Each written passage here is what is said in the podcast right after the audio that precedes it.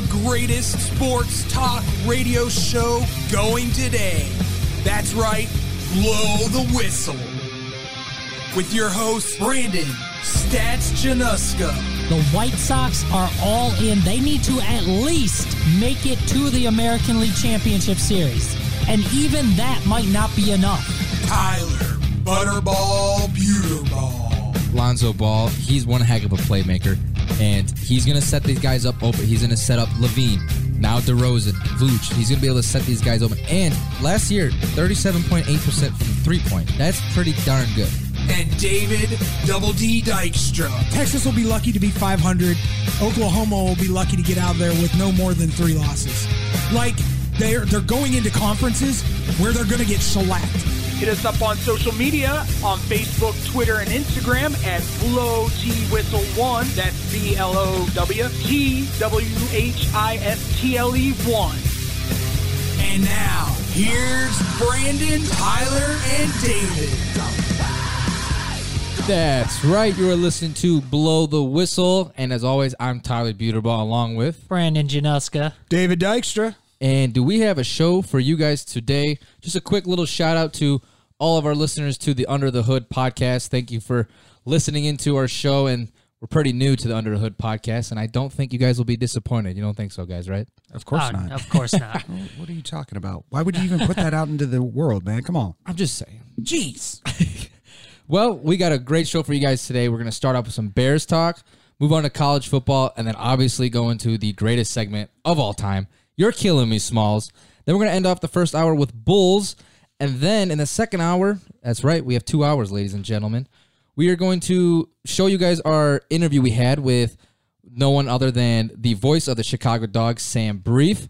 And then we're going to end off with some baseball, talk about the obvious Crosstown Classic, talk about the White Sox on that side, and talk about the Cubs. So, how you guys? You guys ready for this? Yeah, we got a Let's lot go. planned. Let's go. All right, let's do this. So first off, we're gonna talk Chicago Bears. Chicago Bears won their last preseason game against the Titans, twenty-seven to twenty-four, and Justin Fields had a pretty solid game, as everyone saw his remarkable pass at the end of the first half, going seven for 10, 54 yards and a touchdown.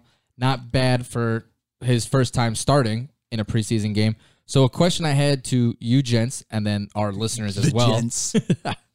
Now with seeing Justin Fields get some reps with some of the first team in the last preseason game, how much longer before he's the starting guy? Let us know on our Facebook, Twitter, and Instagram at Blow T Whistle One. That's B L O W T W H I S T L E One. What I think, I give it, I give it week four. I give it week four until Justin Fields starts because he's shown he's he's obviously growing that confidence. He's looking not like he's frantic around. He's he's running the offense pretty well, but he is still kind of running for his life with that offensive line. So it's just more. I mean, with that offensive line, I think Justin Fields will be more successful than Andy Dalton will be because Andy Dalton he cannot scramble. That's for sure. And so I think it's going to take Nagy to realize that Andy Dalton, one, he's not mobile. Two, he's old. And he's and he's not going to be able to old by well old by NFL standards. Come on, yes, man. or NFL standards. He's younger than. I am. Yeah. I mean, even that, he's one of the younger quarterbacks. If you're talking veteran quarterbacks, he's only 33. You look at Brady, Rodgers, all God, of I got around. 10 years on Andy Dalton. I feel so much younger than him. That's But- crazy. But so yeah, so that's what I'm wondering. It's like when is He's it older gonna, than Fields. that's for sure. If he's older than Fields, he's old. but yeah, so it's gonna be. So when is it gonna take for Nagy to realize that this guy can't be running for his life, and he's not going to be able to run for his life all the time because he's not mobile. So to you guys, I'll start off with you, Brandon. I know you talked about it. You said by the bye week. Do you still believe bye week is when you will see Justin Fields in that QB one spot? I think by coming out of the bye at the latest, at the absolute latest, is when he comes in. If they are going to start him early, week four makes probably the most sense because if you look at their schedule, that's a home game against Detroit. That's October 3rd. And if you want to start a rookie for the first time behind that offensive line, Detroit's defense isn't a bad one to start him against compared to their first three games you have against the Rams. You really don't want him, and Nagy's already announced he's not going to be there, but the Rams, arguably one of the best defensive lines in all of football right now. You don't necessarily want him getting pounded by Aaron Donald. Aaron Donald right off the bat, and then they they play Cincinnati, and then it's at Cleveland, which is another difficult task to just throw him in for his first ever NFL start or regular season start. So Detroit would make a lot of sense there in week four. And I think he'll be successful. He had good numbers in the in the preseason. He ended 30 of 49, 276 passing yards, 92 rushing yards, three touchdowns. That's good for a 96.98 passer rating. So he showed that he can go up against. I know he wasn't always against the starters of other teams, but he shows that he has what it takes to be successful at this level. So I think sooner than later, the buy at the absolute latest. Ah, y'all know my opinion. oh, I know. he should be starting week one. Should be, yes. He should be. And and and here's my thing. I get they're going to be playing the Rams. I get that they're going to be playing the Browns. But how else do you learn how to de uh, call plays on the fly, work on the fly, unless you are in that mix? Going through your progressions against these top flight defenses. Yeah, and if There's- he, if he does play against Detroit, uh, three weeks later he will have to take on Tampa, so he will still have a top defense if that is his start. That would be a great test for him yeah. if he starts after uh, week four. But once again, who's to say? And, and I, I'm going to put this out there right now. I do not wish any ill will on Andy Dalton. No. But who's to say he gets out of game one? Because we've all talked about it. We all saw last year that hit he took to the head that gave him that severe concussion. And anyone who's had a severe concussion knows you are prone to get concussions a lot easier after getting a severe concussion like that. My whole thing is it takes one shot from and and I don't even think it's going to be Aaron Donald that does it to him. You know who I think it's going to be? Leonard Floyd. You darn right. I would have be surprised. Leonard yeah, that'd be Leonard Floyd is going to come into that game going, watch what I could have done for your defense. And he's going to make a lot of plays in that game. I can almost guarantee it. he did last year. Yeah. Yeah. So I would not be surprised if Andy Dalton doesn't even make it out of the first game. Now, the interesting call there would be is it Fields or is it Foles game one? That's always what I've been wondering too. And I don't know. I mean, I feel like at that moment, I think right now Fields is still quarterback too. And I think that if that happens, let's say Dalton gets hurt because, and like how you said about with his brutal hit that he had with the Cowboys, the Cowboys had a better offensive line than the The Bears Cowboys' right now. offensive line has been top tier for Absolutely. 10 years. So what? Like, who's not to say that the chances of Andy Dalton getting hurt are pretty high? I would say, but I think that would be like because like how you said, just how is he going to get that experience of getting like put in there? That could be that could go off two different ways. Fields getting last minute just thrown in there, like when if Andy Dalton goes down, he could be nervous, or it could he could be like kind of like that's just the way how you got to learn. Just get thrown in there and then just on the fly and then see from what Fields can do off of that. Well, my whole thing is uh, Bears fans have to prepare themselves. It, it, it's it's not going to be oh Justin Fields is in oh and there are going to be moments like that. Preseason game uh Saturday. Case in point, he scrambles to the right and throws across his body into a dime. Into it, there was no other place he could have thrown that ball, and it gets caught for a touchdown. There's no other quarterback on that roster that can make that throw. No, he, absolutely he, he has proven that he's got talent above and beyond what anybody else on that team has as far as scrambling and throwing across his body and doing those things. That being said, Bears fans have to be ready for him to make those rookie mistakes and be okay with it for the first year.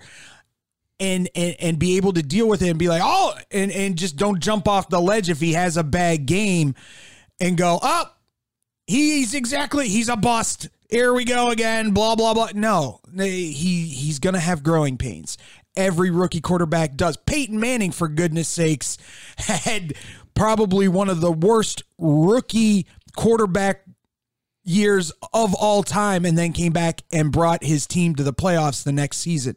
So Bears fans need to be patient if Justin Fields does get that call though. And you brought up Nick Foles, which I have another question to you guys and the listeners. With Nick Foles' performance that he had on Saturday, does that help the Bears' case in trading him? Give us your thoughts on our Facebook, Twitter, and Instagram at Blow T Whistle One. That's B L O W T W H I S T L E One.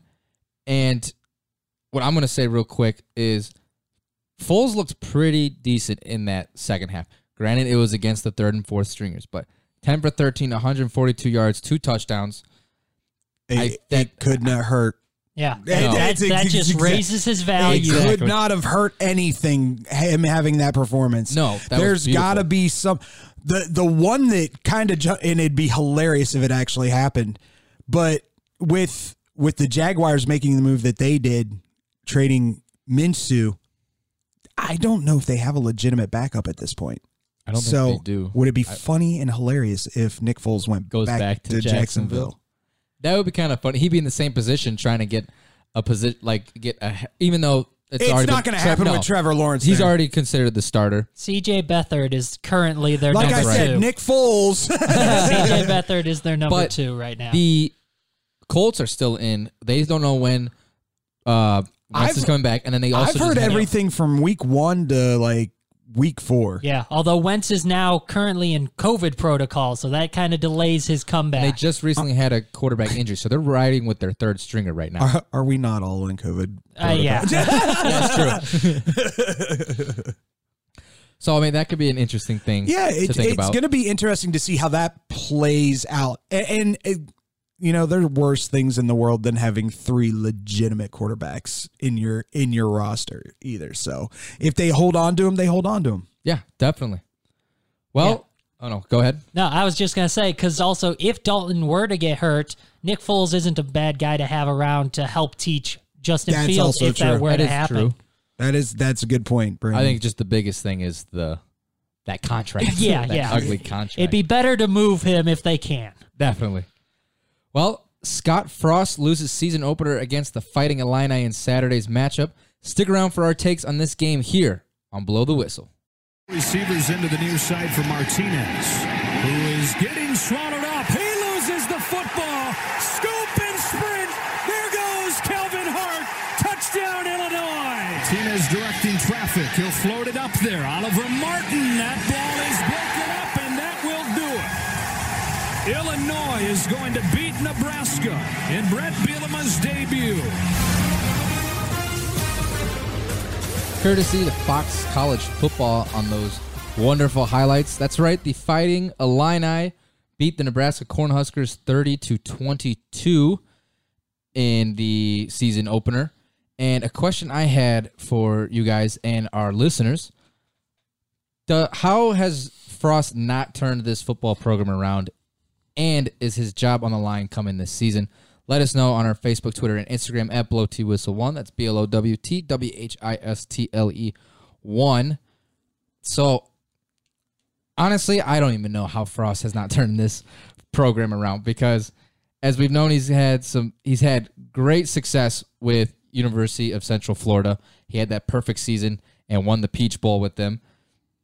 And then he came in. This is his fourth season with the Cornhuskers, and it hasn't gone any better. So I think it was just because there's a lot of hype about him. So I want to know what you guys think. Do you see Scott Frost changing this program around? Well, he's 12 and 20 in his three years with Nebraska. So I guess now 12 and 21 with the loss to Illinois to start off the season. They have only had one winning season in the last six years. Nebraska has. So if if they don't turn it around quickly, I don't think he makes it out of this season. He's on the hot seat for sure. Absolutely, for sure. And and part of the problem is he's sticking with a quarterback who does not deserve to be the starting quarterback of the Nebraska Cornhuskers. It is beyond me why Martinez keeps getting the nod over and this is the exact reason why McCaffrey last or entered the tra- transfer portal after last season is because I'm sure he and Scott Frost had a conversation going, well, I'm going to stick with Martinez, blah, blah, blah. No. You saw the difference last year. Yes, McCaffrey was going to have growing pains. He was a true freshman quarterback. He's going to have growing pains. He's going to make freshman mistakes or AKA rookie mistakes. But the more he got in there, he looked absolutely lights out against Penn State last year. That that offense looked completely different last year with him behind the the center compared to Martinez. Yeah, I from last year I did remember seeing McCaffrey and I was a little back and forth with him, but like you said, he was a freshman. Let the kid grow. You that's the thing that kind of throws me off that this that Scott Frost kind of not pushed McCaffrey, but he didn't like give him a reason to stay. Exactly. And that's why he went to the transfer portal. And you brought about uh, Adrian Martinez. 252 passing yards, a touchdown. And this is the thing that should not happen because with how Nebraska football has been, it's they've been a running offense and they've been having solid running backs. Your quarterback that ran for 111 yards should not be the leading rusher on that I mean, team. granted, one of those was a 75 yard scamper Right. for a touchdown, which was quite impressive. I mean, but at the same time, you do have a freshman running back, a true freshman running back, who it was his first live game in college. Looked looked a little nervous in the beginning and, and probably wasn't hitting the holes as hard as he should have been, but that just leads to one of the one of the bigger stories in Illinois right now uh, with Brett Bielema making his debut as Illinois' head coach and actually winning a Big Ten, the first Big Ten game of the season for the first time since 2015. Like, That's huge. it's huge, but for all you Illinois fans out there, do not get your hopes up. I'm telling you this right now.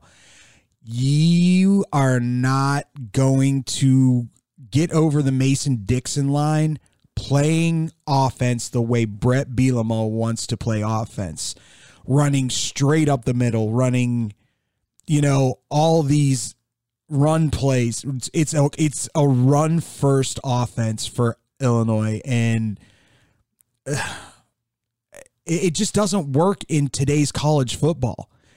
And then in the first quarter, you lose your starting quarterback to an absolutely atrocious shoulder injury, which uh, watching it back, it, the poor guy landed straight on his shoulder, and it was nobody's fault. It was a, a great tackle. It was just one of those things, but he landed straight on his shoulder. Yeah, I saw that and it was pretty. It was a bad injury. I haven't heard anything left of how Brandon Peters is doing, but Sitkowski, the the guy that stepped up, that Had he, he did a solid 12 for 15, 124 yards, two touchdowns. I, it, very conservative, but once again, it comes with that run first mentality of we're going to beat you up for the first half, and hopefully by the thir- the second half, your your defensive line and linebackers are going to be tired because we've just been wearing on them, wearing on them, wearing on them, and that offense, that offense right there, is meant to to win games that you lead. If you're in the lead and you can do that, it'll work. But you go against teams like Ohio State, uh, Michigan, Penn State, all these up tempo, uh, RPO kind of teams that are throwing and running for chunks. You're never going to to win. Come, you're never going to have a comeback win with that kind of offense. And that's just not how just college football is in general. There's always basically each any team that's successful, they all have a solid quarterback that can throw uh, down the field, and that's how they march down with this kind of offense. You don't really see uh, a power running team in college football, and I feel like that could be. I mean, that could be probably why Nebraska hasn't been that great lately. Is because back in the day, that's how it was. They always had a power running offense, but it's just not how it is anymore. These No, days. Eh, but also here here's the other thing that you've got to think about when it comes to all these Big Ten. Big Ten when Brett Bielema was the head coach of Wisconsin, completely different than Big Ten Today. 2021. Back then, you could well, and it didn't hurt that you had you, when you were there at Wisconsin. You had running backs like Ron Dayne, like just 250 pounds of pure, just animalistic meat coming at your head.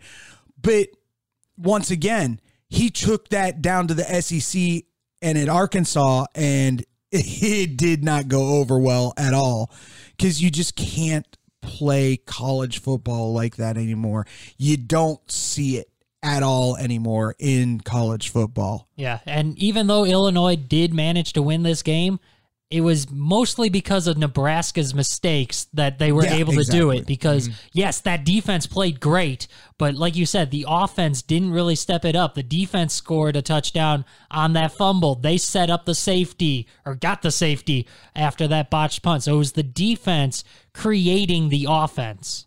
I, I completely agree. That that was a win because of errors more than a win because we're the better team. Yeah. No, I I agree that with hundred percent because yeah, like you said, Brandon, the offense was missing easy, wide open opportunities, and Nebraska's defense. I mean, even though we're Illinois' defense, like you said with the running, that tired out Nebraska. Yeah, it- we were they- talking. They looked good. They in the looked first half. really good in the first half, and then yeah, it was the it was the beatdown mentality. But it ain't gonna happen with oh, any other team. I'm I'm telling you right now, I'm so ready for this next weekend. Are you ready for this next weekend? I'm ready. Oh, it truly does. And and the reason is they call this week this past week week 0 in college football. So now we're coming into week 1 and the big game of the Big 10 slate this weekend is Penn State Wisconsin in Camp Randall and I am nervous. I will freely admit I am nervous for Penn State. Uh, anybody who knows me knows that I am a Penn State freak. Um, but this is as deep as of a of a talent pool that I've seen Penn State have on the offensive side. It's truly going to come down to the play of Sean Clifford, their starting quarterback, and to see how well he does this year. It's all going to hinge on him because guess what? The one place on Penn State's offense where they are shallow is the quarterback position. At Penn State, Yep. And Wisconsin is going to come in again. It's at Camp Randall, so Wisconsin's got that home field advantage, and it is a home field advantage when you are at Camp Randall. Uh, come end of third quarter, going into the fourth quarter, jump around plays from House of Pain. That place gets rocking, and it's it's going to be a tough test for Penn State to win that game. I we've talked about it. I've said the first 3 games if Penn State can come out of those first 3 games 2 and 1, I will be happy.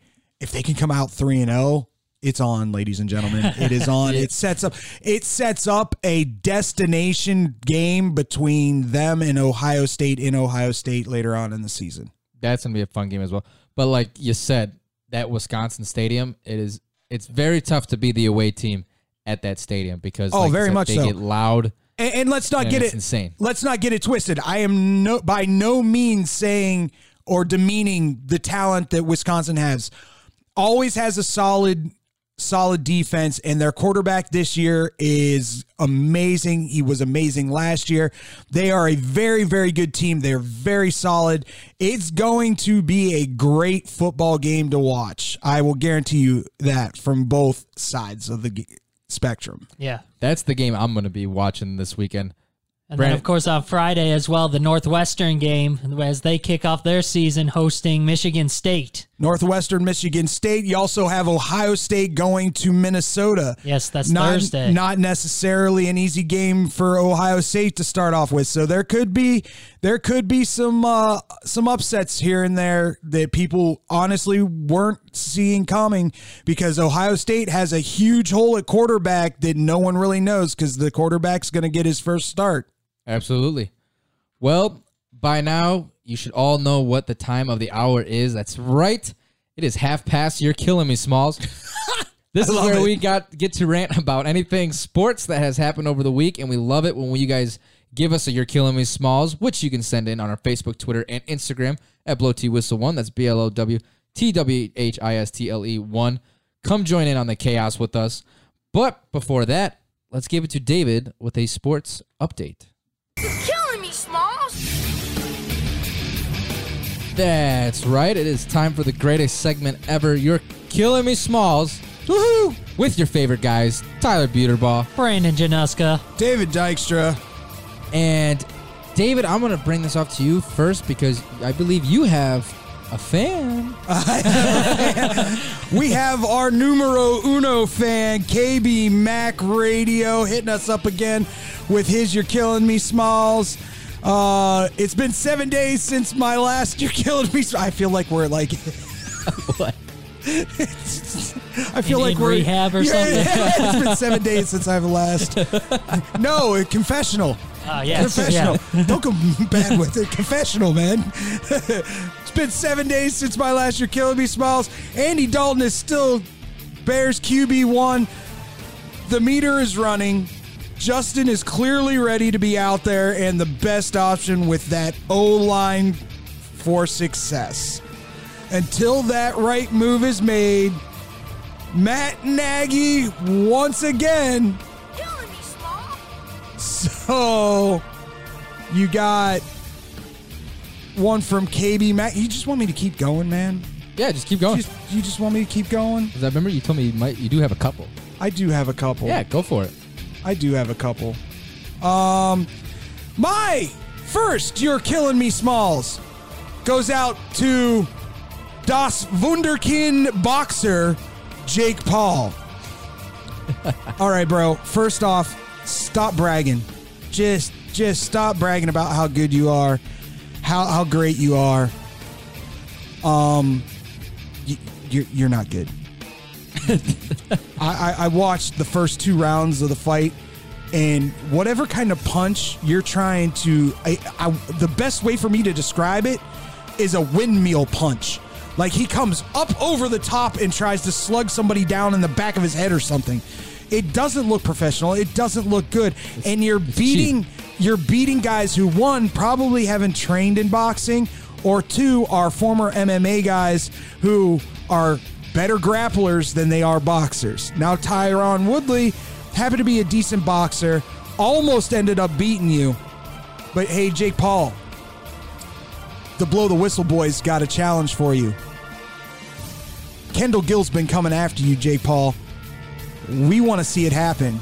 So we're going to start hashtagging this as much as possible. And we want to see it happen. We want to see Kendall Gill put you to the mat for all his NBA boys and all us guys that love and support Kendall and what he wants to do. But until that happens, until you quit ducking our boy Kendall Gill, I got one thing to say to you there, Mr. Jake Paul. Killing me, small. I'd love to see that. All right. And here's my other You're Killing Me Smalls. It goes out to the baddest little league pitcher I have ever seen in my life. And that's a long life. Gavin Weir is a stud. You put him in a side by side with Chris Sale, it is the same freaking pitching motion. Now, just to tell you a little bit about this kid and his stats through districts, states, the regional tournament, and the Little League World Series, he had se- 37 and two thirds innings pitched, 526 pitches. You want to guess how many hits he gave up? One. He gave up one hit, no earned runs, and a hundred strikeouts in those performances. Unreal. That's mind boggling. I mean, it was so good. Brandon was even impressed. and it takes a lot. He gave up a hit. He, gave up a hit. He gave up a You're so mean.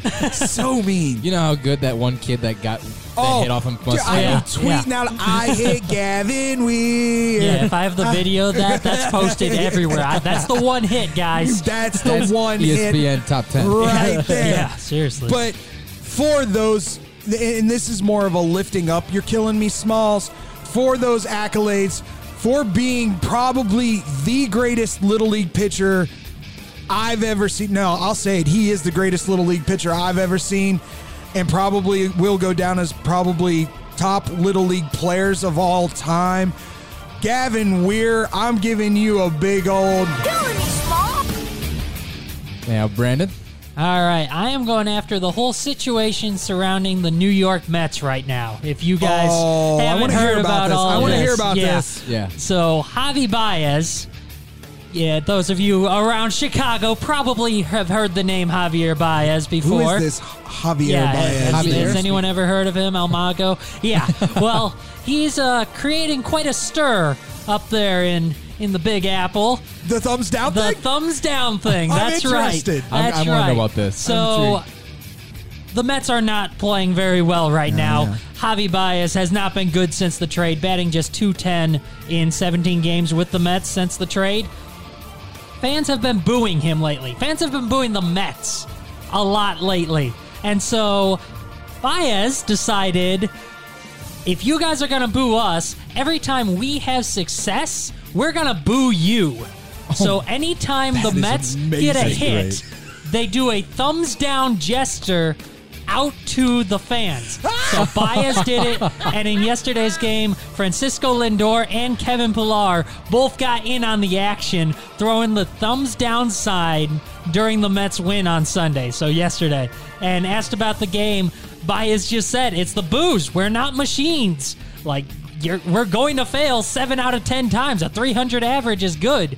But yeah, he so the Mets are starting to boo their fans. oh my god, The okay. that is There, amazing. there- there's only one thing. Okay, first off, Javier Baez, uh, uh, Javi, I, I don't know like how to express this from a from a Philly kid. Bravo, sir. Bravo. Absolutely. Anyone who can boo the New York fans, I love you. You're the greatest thing since sliced bread. yeah. Although it is creating some some Oh, problems, stop. obviously, as Mets team president Sandy Alderson has come out saying it is totally unacceptable and those players will be dealt with. Oh, so we'll see Oh. exactly what happens. They said they'll handle it in house. Lord forbid. Lord forbid people have fun. Yeah, Yeah, right. It'll be handled in house, but yeah, just this entire situation surrounding the Mets. So Mets fans, you're booing your team. I don't know. Are you guys booers? Like I, I'm never really one to boo. I never boo for my own team. yeah, I, that- I will say this them till you much. I will say this much. Uh, I I can honestly admit that, and this might just be a Philly thing. If I had been at Wrigley State, Wrigley, Wrigley Field, uh, with Arrieta pitching, it, you this would've booed I Jake? probably would have, especially the last couple of outings. Yeah, I probably would, or.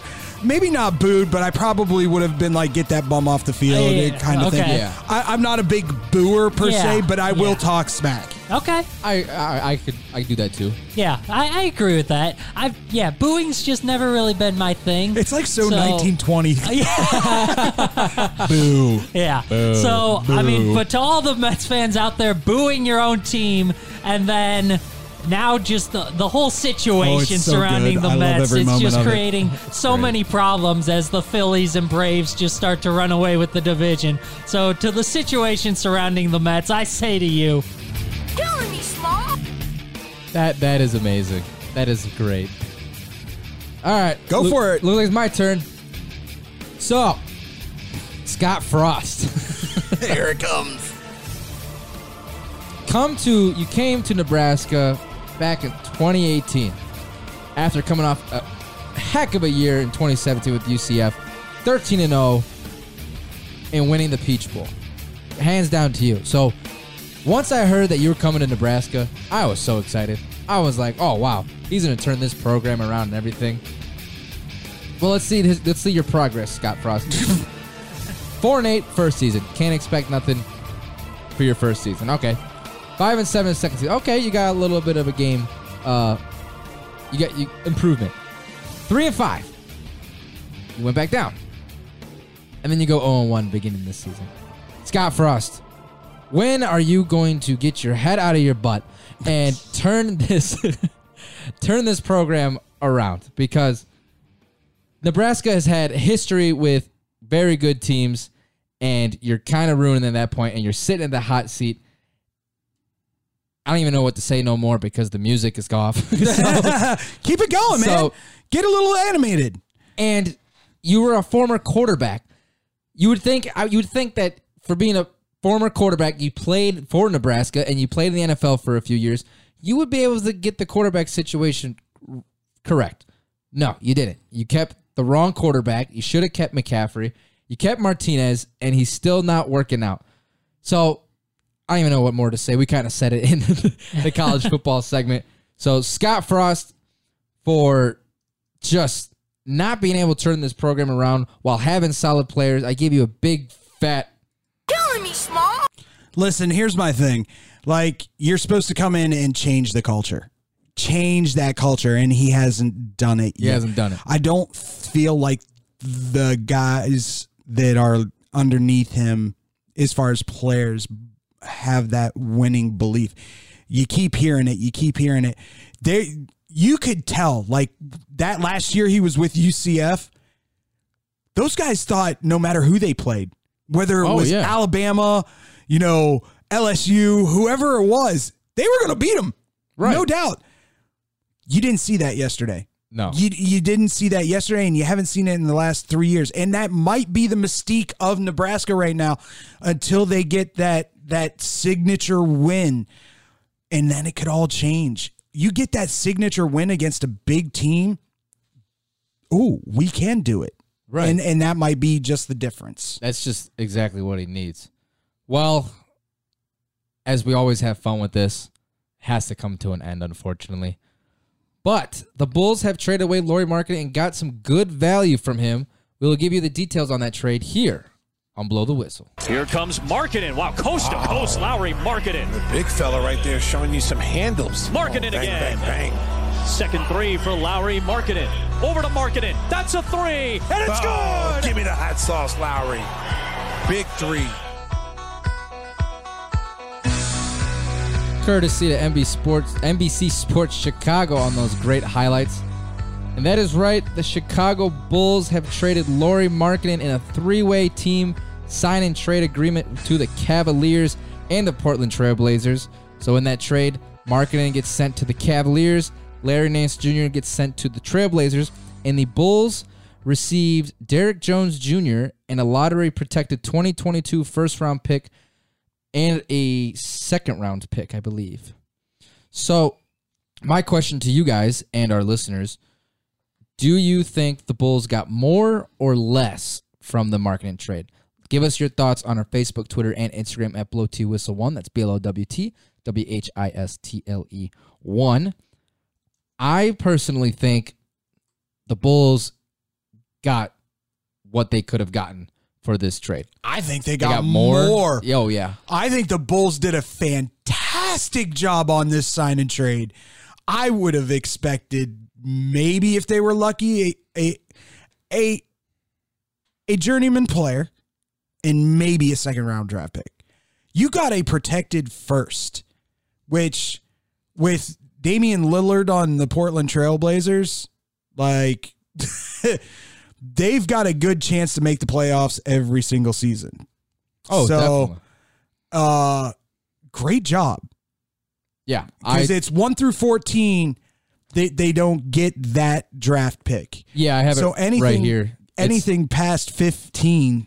I mean, you're not going to get anything super special. No. 15 or past, but you're still getting a first round draft pick, which you've given away 17 of them now.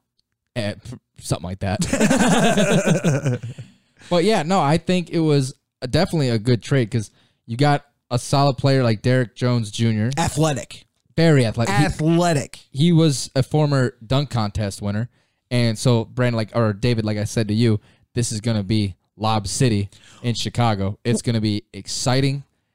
You got you're gonna have Lonzo Ball thrown up to LaVine and Jones Jun- Jones Jr. Now. Well, what I from the moves that have been made in this offseason, I see a very, very up tempo offense, which I mean, everybody loves Showtime anywhere they go. So if you've got Showtime in Chicago, ooh. That has a nice little ring to it. Trademark, trademark that it's Showtime in Chicago. You're welcome, Bulls. Yes, you're welcome. But I, that's what I'm saying is pretty much young talent. LaVine and DeRozan are probably the two more veteran, a- and Vooch Yeah. are, are are your three more veteran guys, and even Vooch and DeRozan aren't that veteran. No, they're really And not. if you really want to talk about it, neither is LaVine. No. but those are your older guys on that team. That that up tempo, and, and it might be one of those things, just like just like in college football, where you run, run, run, run, run, run, run, and then when third and fourth quarter comes around, and you have your legs still under you because you're used to doing it in training camp and in practices where you're running and running and running and running. These other teams are going to be like, "Can't breathe, can't breathe." because there's so much talent in so many different areas on this Bulls starting five, it's teams are going to have trouble with this team right they here. could be what what we were talking the other day. They could be six deep at guard. yeah, At guard. That's it's, that's the crazy thing because you got Ball, Coby White, which I don't know, they might pl- throw him at the two, but That- still a Ayo. two guard. and uh Dotson, You got Caruso. Caruso. Yeah, like I totally forgot about him. I like that's there's five right there at the guard, whether you want to play them one or two. Like, and that's putting Ayo in there. Not not saying whether or not he's going to start off in the G League or not, but that's you're at least four deep, four to five deep at guard. When has the Chicago Bulls been ever been able to with talent? no, the only one I can think of is with this is this is I'm throwing this one out there. Oh, Derrick Rose, Nate Robinson, and then uh John Lucas the third. But Back then, I mean, But but, once they're not as stacked as these guys, But once again, you're just talking about your, your point guards. right? You're not talking about the shooting guards. Like this is a one one thing that we talked about is you could have all those guys that you just mentioned pretty much play. I mean, Ball's going to be your point guard. Your Yeah, starting. he's point the guard. point guard. But any of those other guys could do one or two. Yeah, Any of them. Because So Caruso's initially a shooting guard, but he could play. He could he come up can with the play ball. one. Yeah, he can. He, he he he's handled the ball for the And I'm Lakers. thinking, Ayo Ayo is a big, which I wouldn't surprise me having him and Ball one two. So do you have Ayo starting with the Bulls, or do you have him starting in Windy City? It, it's gonna be a t- it's it's honestly gonna end up. I would say it's gonna end up uh what the head coach wants. Okay. If he Yeah. wants to go guard heavy, Ayo makes that team. It makes it easily. I would love it if he plays in the G League because we'll be That's Working true. on We'll that. be working For so selfish get to see reasons. Ayo Dosu- Dosunmu right But up no, there. no, no. I would rather Ayo up close. I'd rather see him on the Chicago Bulls. It would be cool. I mean, from what we've seen from him in the summer league, he's proved himself. He's not only a solid scorer, he's And playing his great defense. I hate the people that come. Well, it was just summer. He's playing against other guys that got drafted in this draft. He's Right. playing against upper echelon guys that got drafted before him, and has made some of them look really bad. and a lot of them have have been in the league already in the NBA Yeah, for a year or two. second or third year. So, yeah, no. So I mean, summer league does say a lot. Obviously, you're not going up against the best of the best in the NBA, but you got to start off somewhere, and everyone's starting off that that way. But if you have him second or third off the bench, and you have two really big, because Ball's what six five, six seven, somewhere in there. Six, like six five, like six five, six six. A- Yeah. Ayo's right there too. Yeah. Like those are two big point guards, and that becomes a matchup issue. And Billy Donovan loves matchup issues, loves them. Yeah, Lonzo Ball is six six. Yeah. And Okay. Ayo is six five. Wow, Could you like two big point guards? twin tower point guards. That that would it would be ridiculous. But you know, That's another thing. This team is very big too. Like we got big old Vooch in the center. They got Bo- Vooch in the center, and then they got the point guard. Like all those players are tall. Because I think LaVine, how he's he's about six six, isn't he? He's six five, six six, somewhere in there. Yeah, but that that this goes back to Six what, six. what we've been Brandon, what we've been talking about for how many years? I mean, we've been talking about you know the depth, the lack of depth, the lack of depth on any team. Depth seems to be a recurring role in Chicago right now, whether it be the Chicago Bears, who have probably the best wide receiver depth I've seen in the last 10 years on that team. Oh yeah, We're talking depth for the Chicago White Sox. We're talking depth now for the Chicago Bulls. Like the talent that is in Chicago right now might be some of the best talent this town has ever seen as far as a depth perspective goes.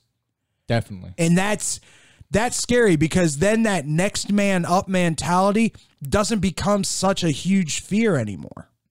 No, and that's what's so exciting about this team right now is that they have depth, and it's not like just rely on the starters and Hope and them- pray. Hope and pray your reserves have a good game. and not like do what Chicago Bulls are so known for is having your star player play like 40 minutes and tiring his butt out. But now that you got all these players together, they'll be able to even out the the minutes. But boys, that wraps up hour 1, but it's not over. We have plenty more for hour 2. Starting off, we will present to you an interview we had with the voice of the Chicago Dogs, Sam Brief, and then end off the last half of the hour with baseball, the Crosstown Classic, and a little bit of Cubs. So stay tuned.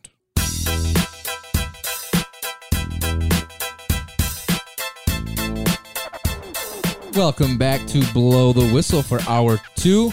Still here, Tyler Buterbaugh, Brandon Januska. David Dykstra. and we have. Sorry, I don't know what that was. I liked it. It was, uh, it was different. A little southern. I went on a little southern with it. So in this second hour, we have we have a special treat for the first half hour. We're gonna ha- sh- present to you guys an interview that David and Brandon got a chance to go talk to the voice of the Chicago Dogs, Sam Brief. And then the second half of this hour, we're going to talk about the Crosstown Classic, talk both White Sox side and the Cubs side. So I'm going to hand it off to Brandon and just kind of give a little idea of this interview. Yeah, um, f- unfortunately, one of us had to work, so Tyler was not able to join us. But but we had a we had a great interview. It was- was a great time. We got to sit down with Sam Brief, the voice of the first place and playoff bound Chicago Dogs. So that was a lot of fun, and I'm not going to spoil anything. Let's just go right into it. Here is our exclusive interview with the voice of the Dogs, Sam Brief. Welcome everyone here back to Blow the Whistle. I'm still Brandon Januska here with David Dykstra, and we have a special guest on here today. We have the voice of the Chicago Dogs, Sam Brief, with us in the booth. Sam, how are you doing here?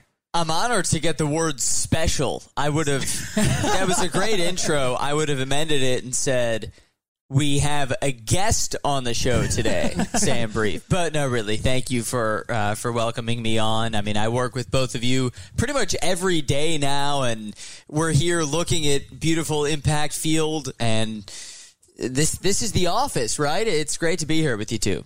Yeah, and it's an honor to be able to see you work and everything. You are a great broadcaster. If you haven't heard him, definitely check him out. Call him the Chicago Dogs. He also calls some Chicago State games as well. He had a great color commentator this past Chicago State soccer eh, game. He was all right. He was all right. if you didn't know, it was myself. It was me, Brandon Januska. Brandon Januska's over there breaking his arm, pat himself on the back. Yeah. Yes, yes, Oh, yes. oh, just an excellent co- color commentator. No, really, you. that that was that was awesome balling out with you, and what a what a game too. It was. two to one on a PK. Go Cougars! Yes, go Cougars. A great game, great win against Northwestern. Speaking of Northwestern, that's your alma mater. So you went there for journalism. Can you just tell us what got you motivated into broadcasting? Did you know when you started at Northwestern that like play by play was what you wanted to where you wanted to end up? Yeah, no doubt. It, it, my my start really was in high school. By the time I got to Northwestern, I was laser focused on it. Um,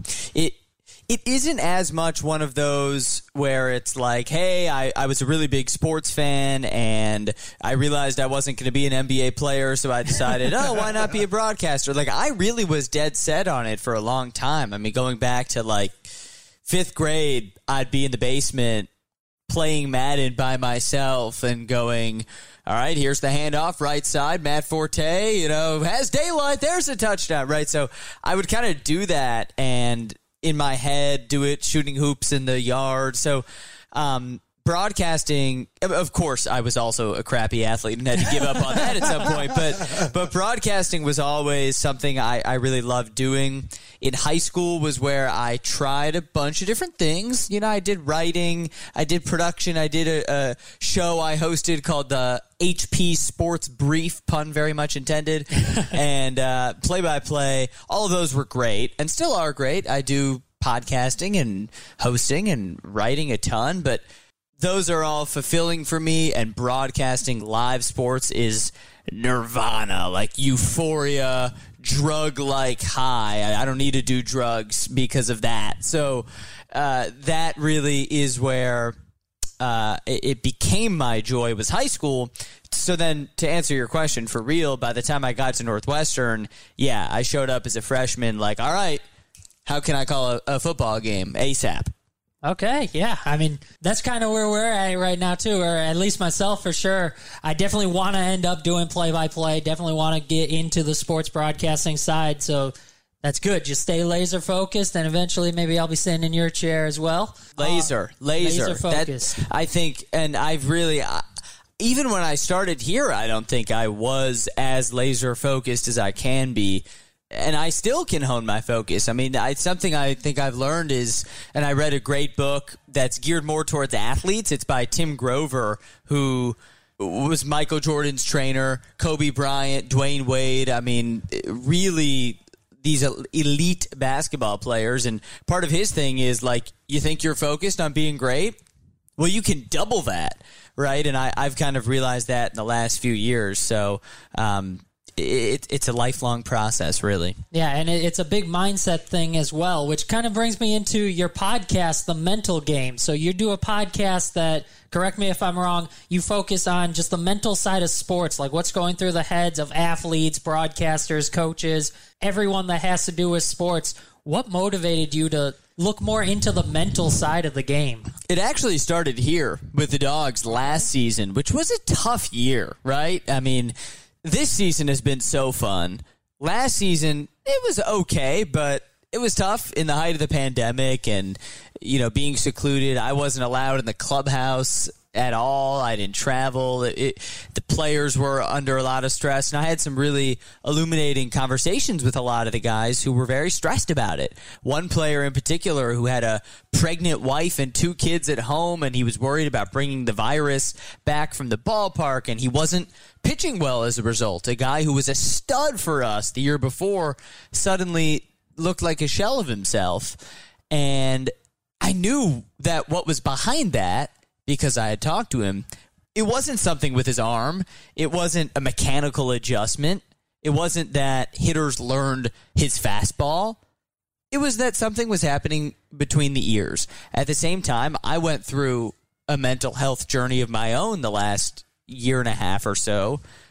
So all these forces kind of combined, and I thought, well, this is sort of an undercovered topic. And this was before it has since kind of exploded, right? With uh, Naomi Osaka and Simone Biles bringing it even more into the limelight. So I really wanted to do something to cover these stories and interviewing athletes about their sometimes mental struggles, sometimes how they find peak mental performance, interviewing sports psychologists and therapists and mental performance coaches has been so interesting and like I've learned a ton because broadcasting you can treat like a sport, right? I've got to be just as focused when I'm on the air as the pitcher has to be.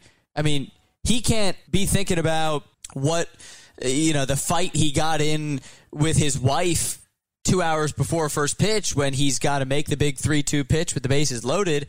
Just like I can't think about some stress I've got going on in my life when I'm delivering a call of a baseball game. That's just not how our minds work. So I find it fascinating to use sports as a metaphor for life. And uh, I, I'm trying to turn the podcast too into a little, a little bit of advocacy too for athletes and how we seem to have this double standard with people like Simone Biles, for example, where we expect them to be so mentally perfect, right? Well, she's not. Neither am I. Neither are you guys, probably. So uh, it's it's something that I've really enjoyed doing. It's my passion project. I'm really I could probably talk for 30 more minutes about it. Honestly, That's that's actually very very interesting because that that hits all, very much home to me, being a guy who deals with bipolar depression on a daily basis, and I always say you deal with the struggle, you don't let the struggle deal with you. Is kind of my mantra to get through every single day. No matter what's going on in your life, you can always find a positive somewhere when when all the negative is going on. So I try to keep that mentality every single day and it's amazing to hear you putting it out there for other people to hear.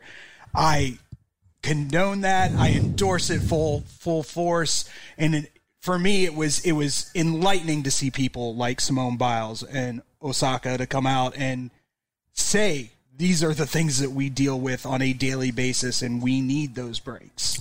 We really do. Because those are the people we look after. And and look at all the movements that have happened with sports playing a starring role. I mean, sports helped propel the civil rights movement forward. Sports has helped with I, I, I- know firsthand people who have come out as gay and been you know, emboldened by some of the star athletes coming out as gay. And I think to have someone like Naomi Osaka and Simone Biles say that they struggle, I, I struggle a lot with anxiety. And I feel comfortable going out and saying that. And I think that is becoming less and less taboo.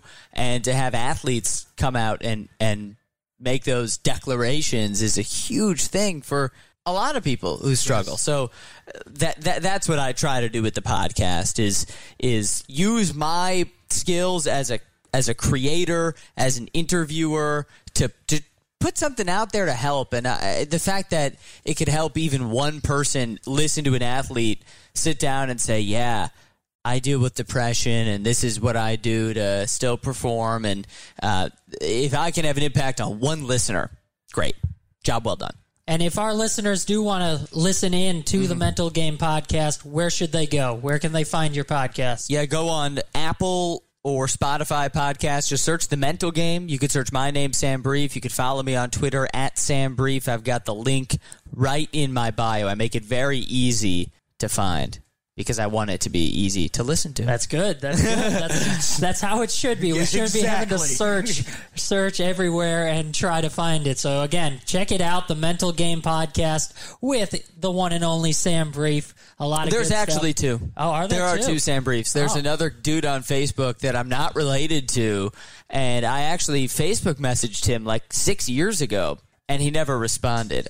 And my message was something like, "Hey." I'm Sam Brief too. like, what's your deal? And he never he never answered me. So I guess we're not relatives. Do you know Oh, where well. he is?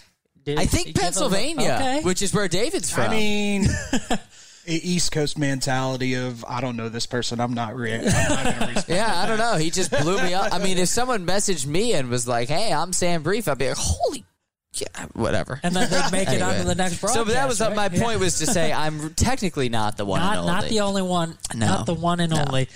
All right, but he is the only one in this group. He is the That's one right. and only. as far as I know. the host of the Mental Game podcast, Sam Breath. well, how much preparation do you typically do? Because obviously that's part of the mental aspect as well, is just getting prepared for each broadcast. Mm-hmm. On average, how long do you say you spend prepping for each game? Or do you do it With the dogs? by series?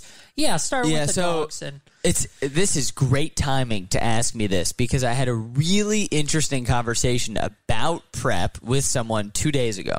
And I used to really take pride in it and I would go and I'd say I'm the most prepared broadcaster in the world. I'm the most prepared broadcaster. I'm the most prepared broadcaster and I would spend hours and hours. And if a friend asked me, "Hey Sam, you want to go out for dinner?" and I had a game the next day, I'd say, "No, I can't." I'd treat it like studying for a big test, and I would come in with mountains, packets, and binders, and folders, and envelopes, and stamps of all you know, all this stuff. I'm the most prepared broadcaster, but then I, I kind of realized.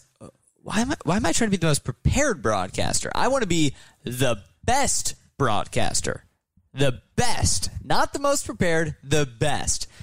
Yes, those affect each other, but there's a balance. And I think, especially in a sport like baseball, where things change like that, you know, you might have a starting pitcher that gets hurt in the top of the first inning. All right, throw your prep down the toilet, flush it, and learn about the next guy, right? So, Or you have somebody try to run off the field and roll their ankle on a baseball. Oh yeah, so much can happen, and you have to react to what's happening.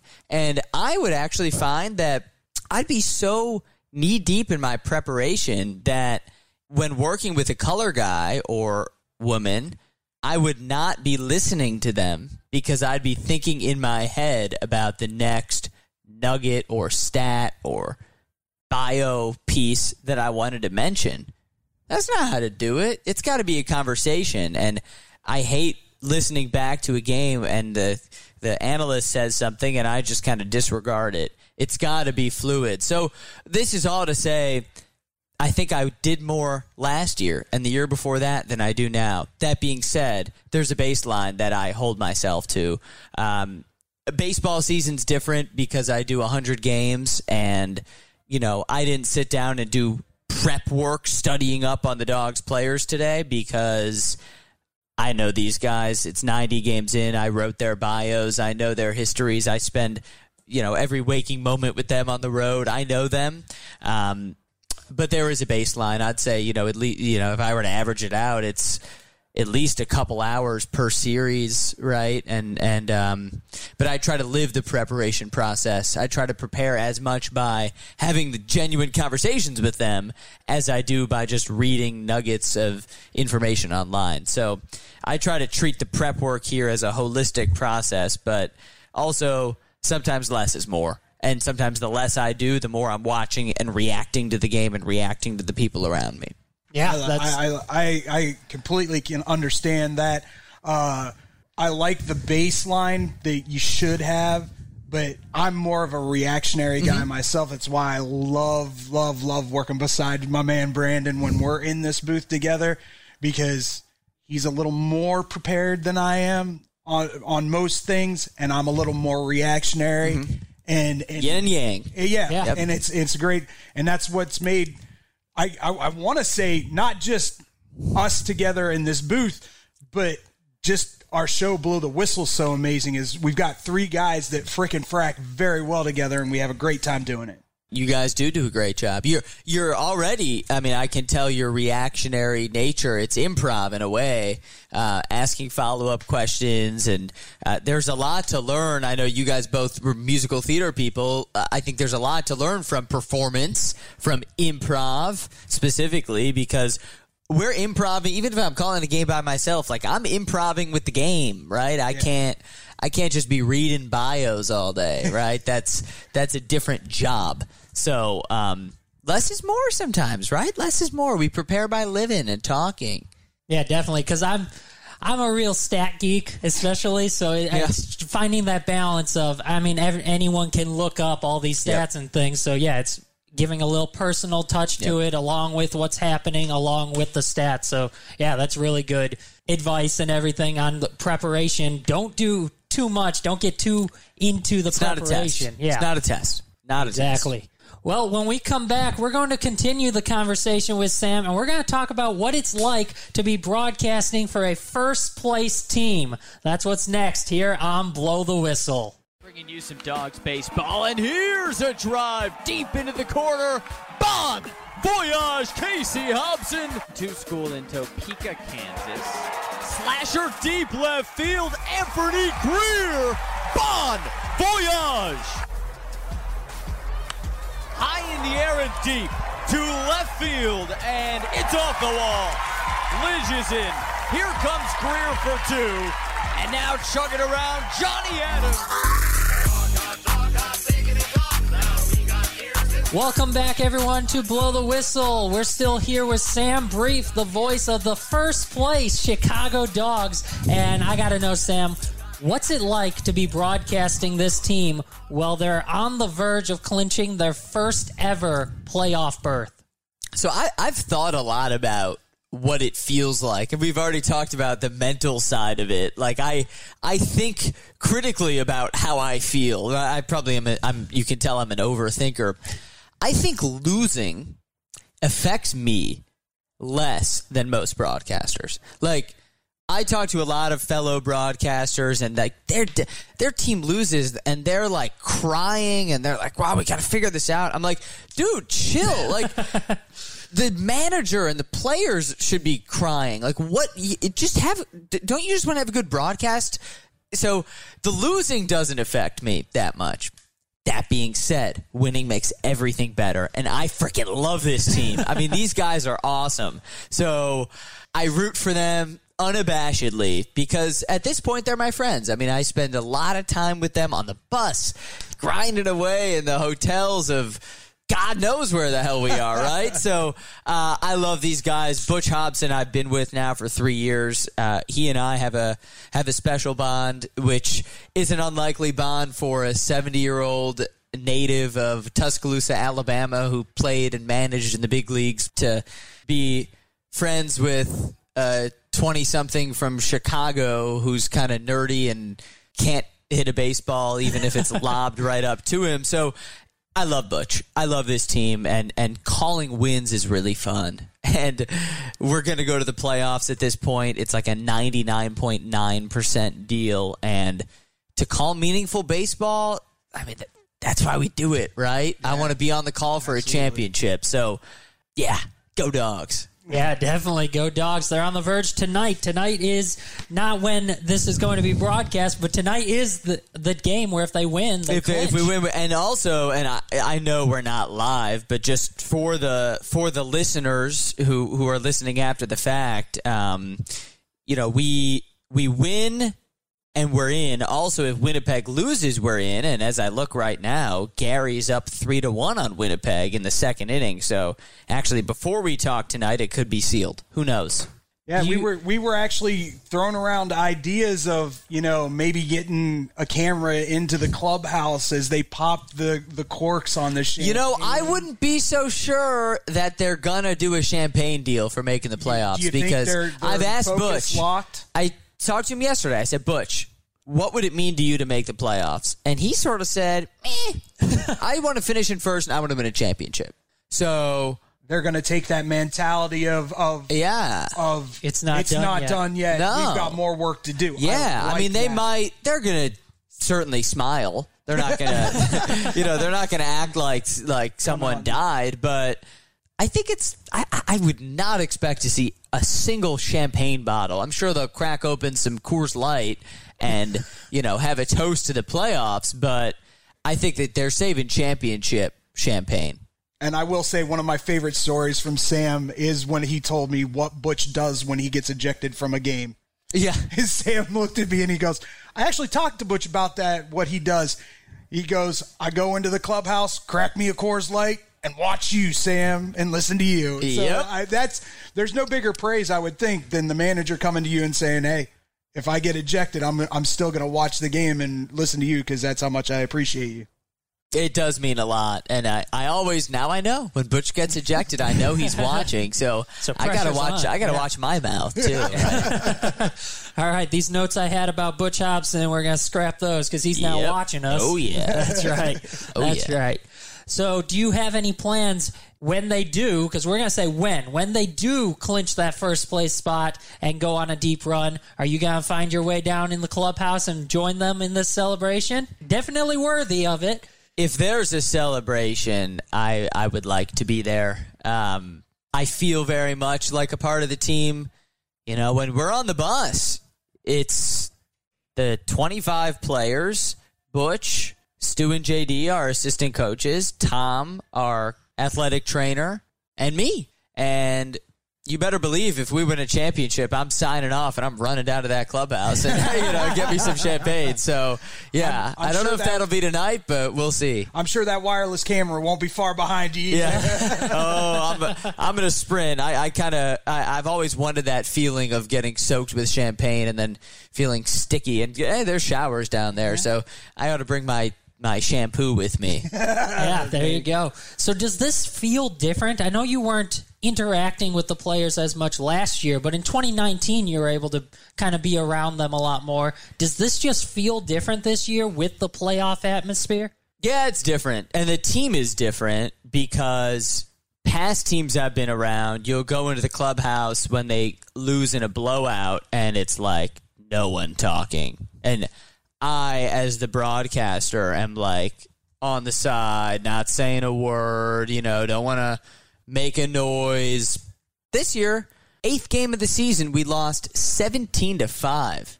That sucks. 17 to 5. So I go down to the clubhouse, ready to not make a peep. And I bump into Harrison Smith. They're playing music down there. He goes, Oh, hey, Sammy, what's up? How's your call? I go, Well, uh, it was okay. Uh, he's like, All right, uh, you getting some tacos? They were eating the post game food in the clubhouse. And I'm just looking around like, it's not like they were happy, but but they were just kind of hanging out.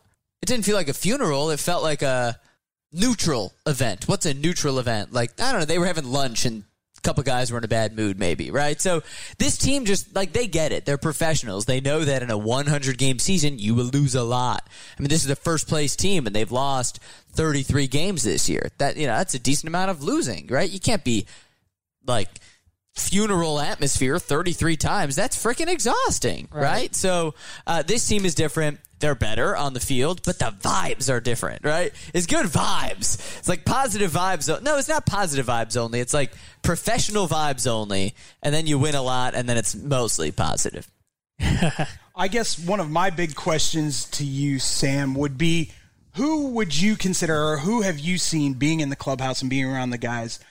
Who would you consider maybe the clubhouse leaders of this group? Because there's obviously a standard that's been set, maybe by Butch, but also by those clubhouse leaders. Yeah.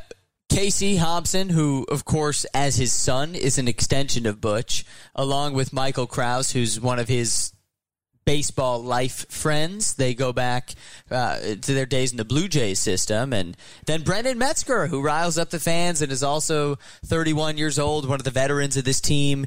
TJ Bennett as another veteran. I would say those guys mixed with a, a Michael Bowden, who helps guide this pitching staff and gives a lot of those young rookies like Shane Barringer and Kyle Murphy a, a piece of his mind. So it's really those guys who are the veterans uh, who guide this clubhouse. And uh, but really, like a lot of things, it starts from the top. It starts with Butch Hobson, and he really is a player's coach. Not in that he lets them do. Well, he does let them do. You know, he's not like a strict guy, but he's a player's coach in that he loves his players and he's open about it and he tells them he loves them. And that's something he learned from Bear Bryant because the dude was an Alabama quarterback for Bear Bryant. So he's learned from one of the best, maybe the best of all time, and that's really where it starts. Yeah, that's I, I it's good to hear that you know you make assumptions watching the games and, and doing the play by play and doing the color and, and it's good to know that my assumptions are are mostly correct on who that leadership is. Yeah. because you can tell the difference between a team who gets it and a team who doesn't get it, and the Chicago Dogs get it. Yeah. They, they, Yeah. they They understand it. that they're never completely out of a game. They understand they're going to do everything that they can to get back into a game. That they they lose or go down three nothing in or two nothing in the first inning. Yeah, it's fine. It's fine. It's fine. We're good. Yeah. We've got eight more innings, and you never see them give up. Yeah, they've got that attitude, and I really like it. Oh, it's amazing. I really like it. It's fun to watch. You say you say you try to keep yourself emotionally disconnected or you feel like you're you're one of those guys that doesn't would that be different for you if you were calling Northwestern football? No, No, you I called Northwestern you football. did call yeah, yeah. I called it as a student, and um, we won some of the games I called, and we lost some of the games I called. But like, I don't know. I, I, I just I care more about putting on a good show than I do about the result. Like. Maybe I think I've become a, maybe a little numb. I don't know. Maybe I don't know if that's the right word, but working in sports now, and it's only been a few years for me, but working in sports and covering in sports, covering sports and being in this role, I've become less of a rabid fan. Like even when I watch the Bears, I grew up a diehard Bears fan. I still am. Like they lose, I'm not crying. It used to ruin my day if the Bears lost. Now, I mean, I'm a little used to it at this point. But, Seriously. um, I don't know. It, it it changes your perspective. I think to call a hundred games, I can't be. De- you know, I go home at the end of the night. I don't want to be depressed every time they lose. Like, so you know, I go home and I want to either be proud of the job I did or really fired up about improving the job I did. And if the team wins, I'm happy. And if the team lost, I'm like, all right, well, we'll win tomorrow. So I, I just, I don't get high and low with the results. I, I, I kind of pride myself on being even keeled and I prioritize my job more than the result, which is 100% out of my control. Exactly. And, that that also lends you to not becoming emotionally drained as that that color person or that play by play person where it gets later on in the season and you're just completely drained emotionally and you Right. I mean, and I love this team, right? When when the dogs hit a home run, you can probably hear in my call in my voice, I'm fired up. I give less juice to a Fargo home run call because I'm not fired up. That being said, we lost last night. I shed not a single tear. If we win tonight, I will not shed a tear of happiness. if we win a championship, I might. But um, no, it's an interesting question, and I, I think if I were the voice of the Bears, maybe a little higher and lower because of my lifelong connection with the team. But I'm, I don't think I'm going to cry. I don't think I'm going to cry. All right, that leads me to one of one of my What what is that that one pinnacle job that you've always stared down and went, if I got there, that'd be it. It's moments more than jobs because I would like to be one of those broadcasters who's kind of everywhere. Yeah. Who you look at and you're like, oh my god, he's doing that and then that. Oh, oh, right. So I, I don't want to be uh, a monogamous broadcaster, for lack of a better word. And, although that's a pretty good word. That's a pretty good description. That is. I'm monogamous in my relationship, but not in my job. Maybe. um, so for me, I'll give you three moments Okay. calling a Super Bowl, covering an Olympics, either in the Tirico Costas role or in a play-by-play role for a flagship sport, and uh, Final Four. Those are three Okay. moments. Uh, a- a- and, I'll throw a World Series in there too. Uh, Yeah. and I could probably list 7,000 more, but those are, for me, it's more about those moments where, you know, if I'm on air for a Super Bowl, I'm looking around saying, all right, Sam, I'm proud of you. Right. job. um, although i I'm going to pin myself to one because you asked me for one, and it really is Olympics. I'm an Olympic nut. Uh, I, I Summer or winter? Anything. Really? I just want to hear the music and then go welcome in. Right. Oh yeah. Uh, that that's what it's all about for me. So so for me, if I had to pick one, it's the Olympics, baby. It doesn't get much bigger than that. Brandon's about to get his with Pat Foley retiring. Hey, I'm rooting That'd for be you. nice. That'd I've be heard nice. your I've heard you spit bars on hockey, so I'm rooting for you. I appreciate that. So, so you don't really have necessarily a prefer a preferred sport to call, or do you have a, a favorite sport that you enjoy calling more than some of the others? Whatever's on. The top three for me really are are in no particular order: baseball, basketball, football. Um, right now, it's baseball. But if you ask me on January first, and I'm knee deep in Chicago State hoops, I'm going to be like, screw baseball. I'm a basketball guy, right? Um, so it's those three really. Uh, but hey, I felt first sport I called at Northwestern before they let me on football and stuff was volleyball. I freaking love calling volleyball. I mean, talk about a sport with action constantly. Yeah. You can't even breathe. I mean, that's an awesome sport to call. You and I did a soccer game the other night. Calling that PK game winner was like nirvana. So. I mean, I, I can't pin down on one sport. I guess again, I'm going to force myself to in the to respect the question. I'll say basketball, Okay. but it's really whatever's on. All right. So, all right, you don't have a favorite sport. I can say for myself that there's one broadcaster that I really kind of look up to more than others, and that is Pat Hughes, the voice of the, the radio voice of the Chicago Cubs. Do you have someone that you try to that you look up to as a broadcaster that you just love to listen to whenever they're on?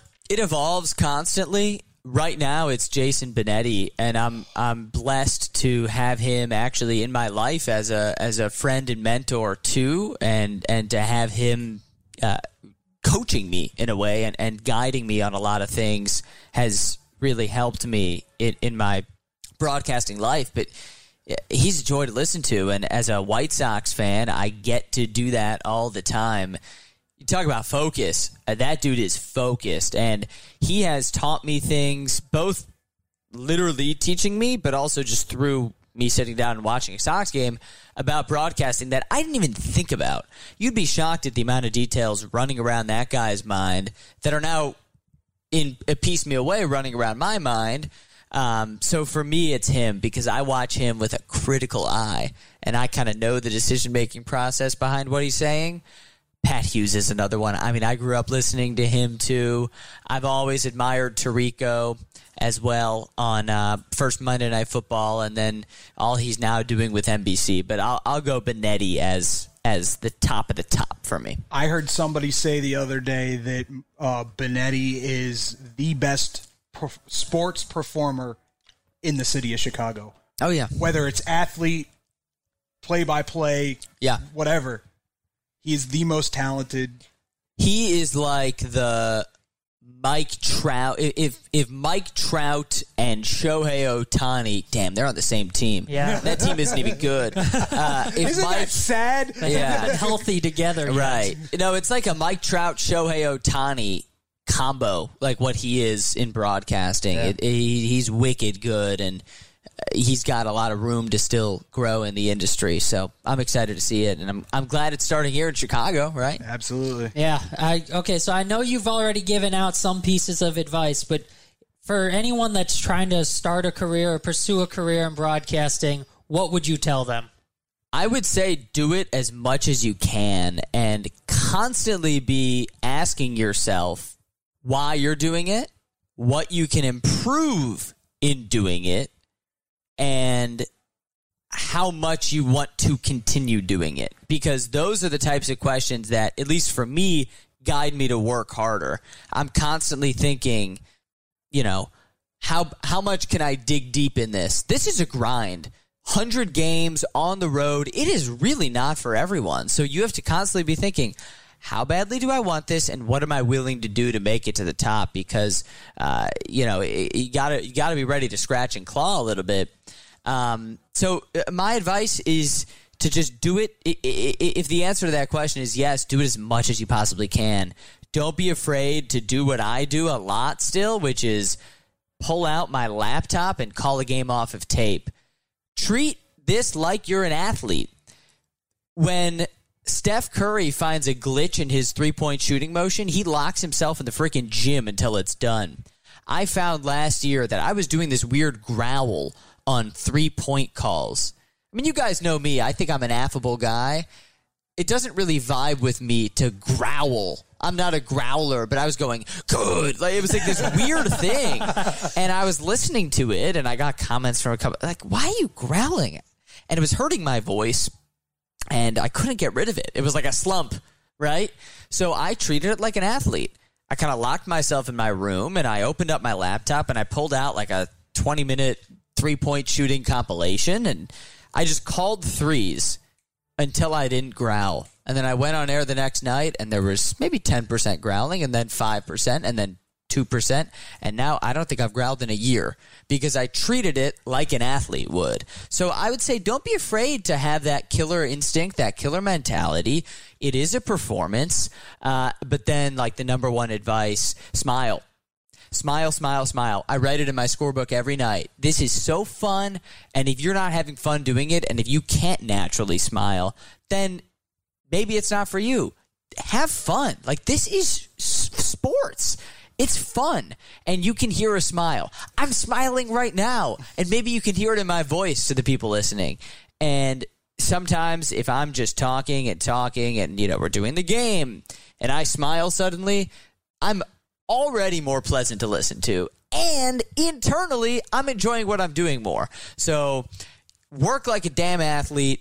Ask yourself how bad you want it and smile a lot because people can hear a smile.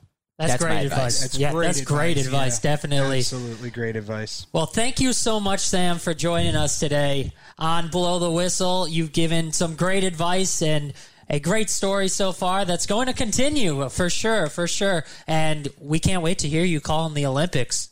Thank you, right. thank you. That's I just right. hope the other Sam Brief doesn't beat me to the boat to the bullet. You know that would be a, that'd be a, a darn shame for me to turn on. You know, dun, dun, they do the whole music, and then this other Sam Brief is suddenly in the chair I want to be in. But really, I, I appreciate you two having me on.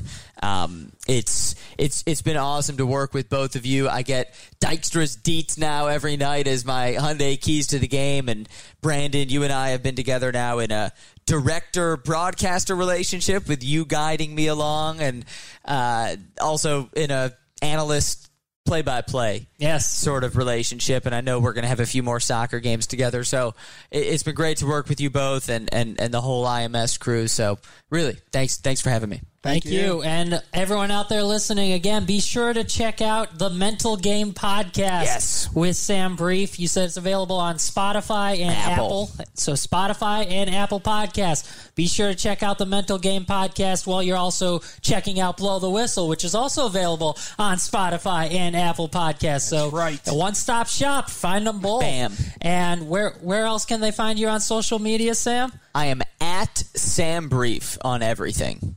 B R I E F, I before E, except after C on everything. There you go. And there's no C's in his name. So I before E. Yes.